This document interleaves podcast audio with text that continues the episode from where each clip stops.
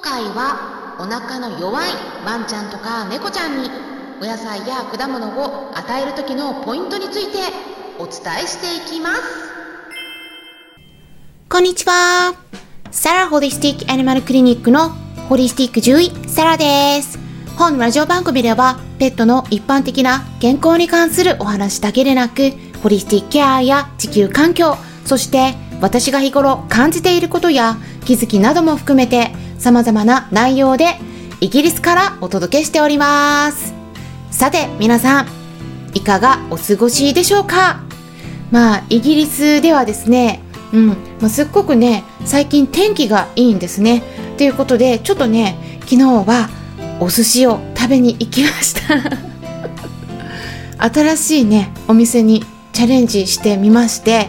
すっごくね、美味しいお店見つけたんですよ。そうするとね、なんか一日ハッピーで過ごせますね。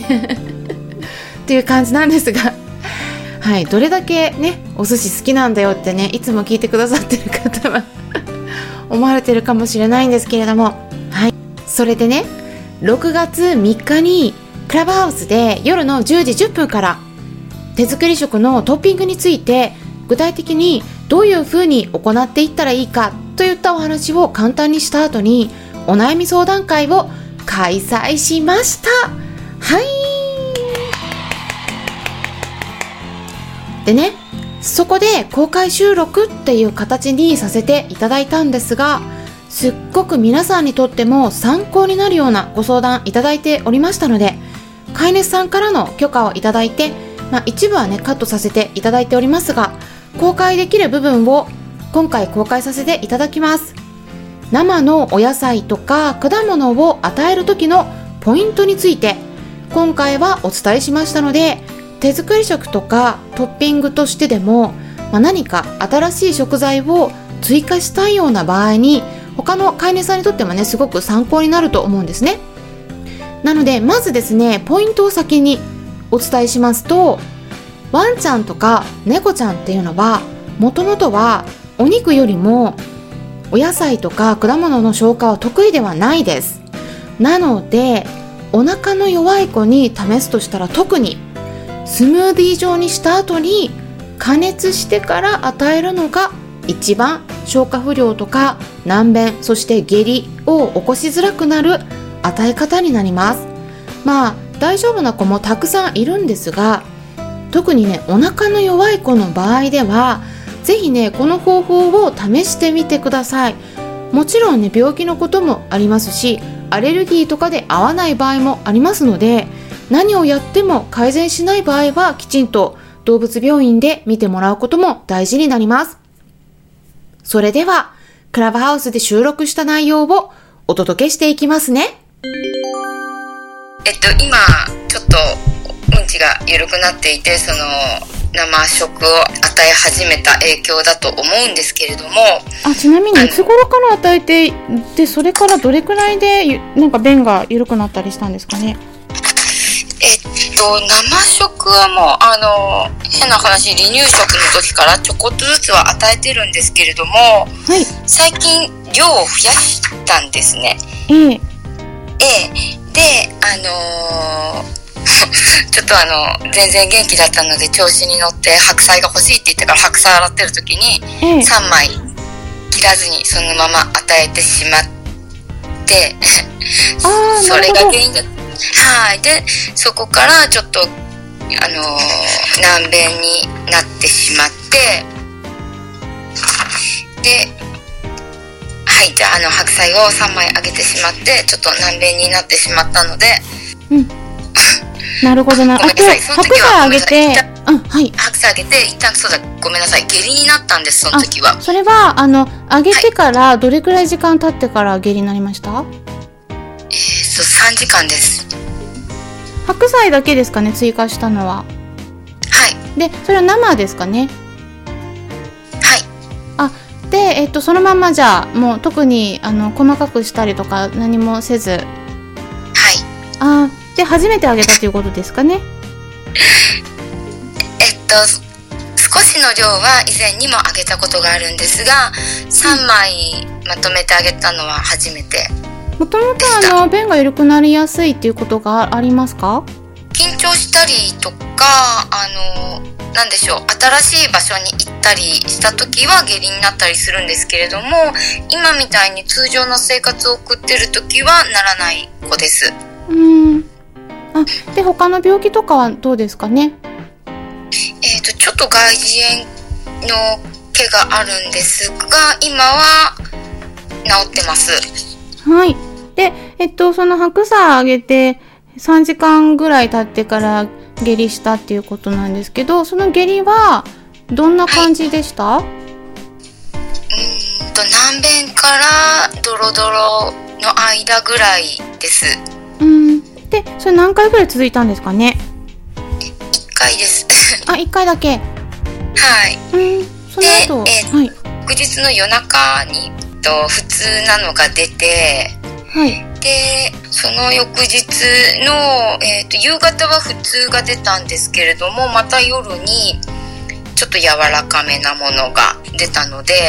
ディアバスターを与えたんですね。はいとその時にですねうん。ほうれん草とかあげちゃいました、ああそれも初めてですか？はい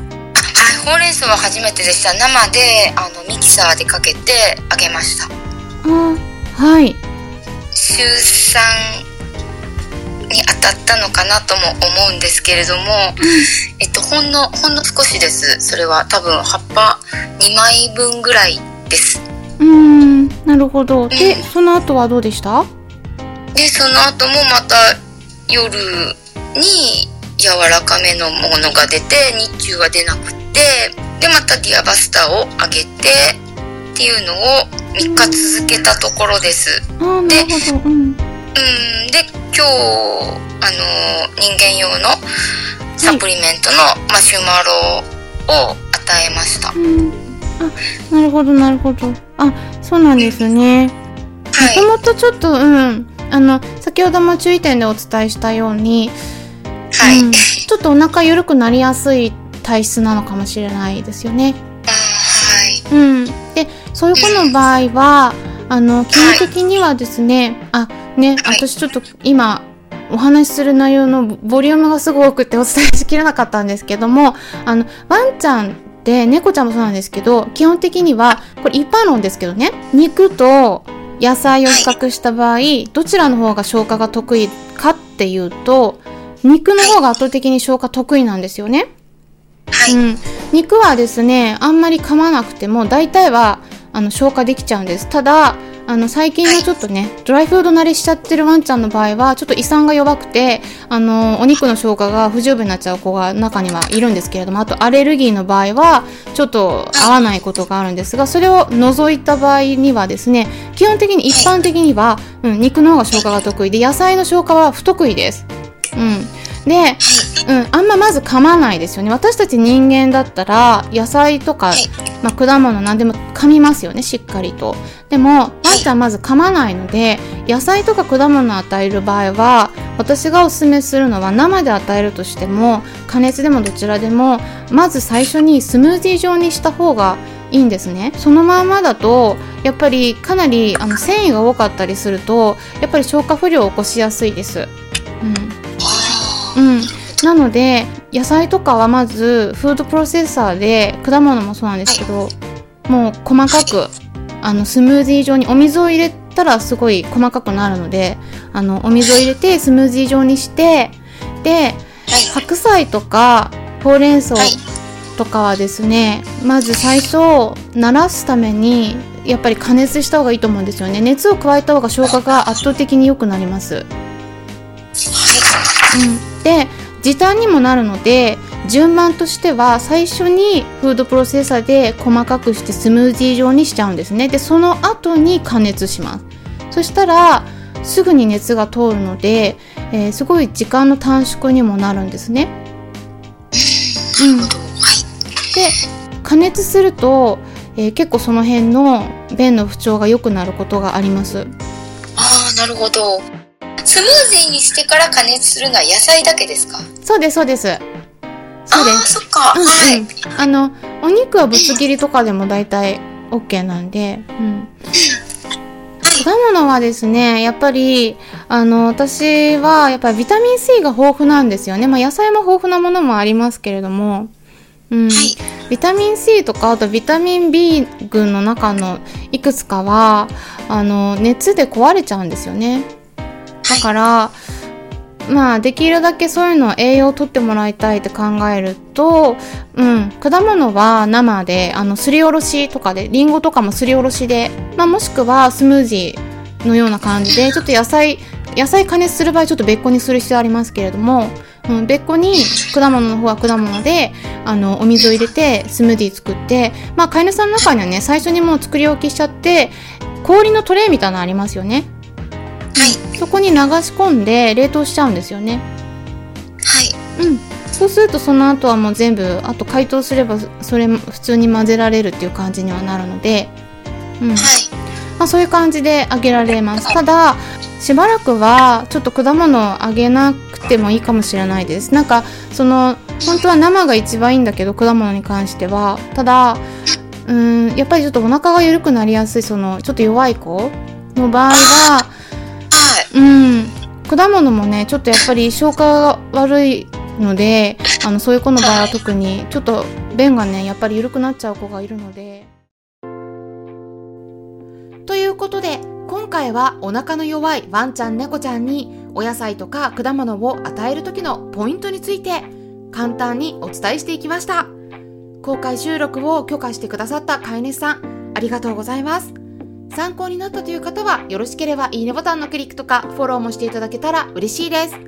それではまたお会いしましょう。ホリスティック獣医サラでした。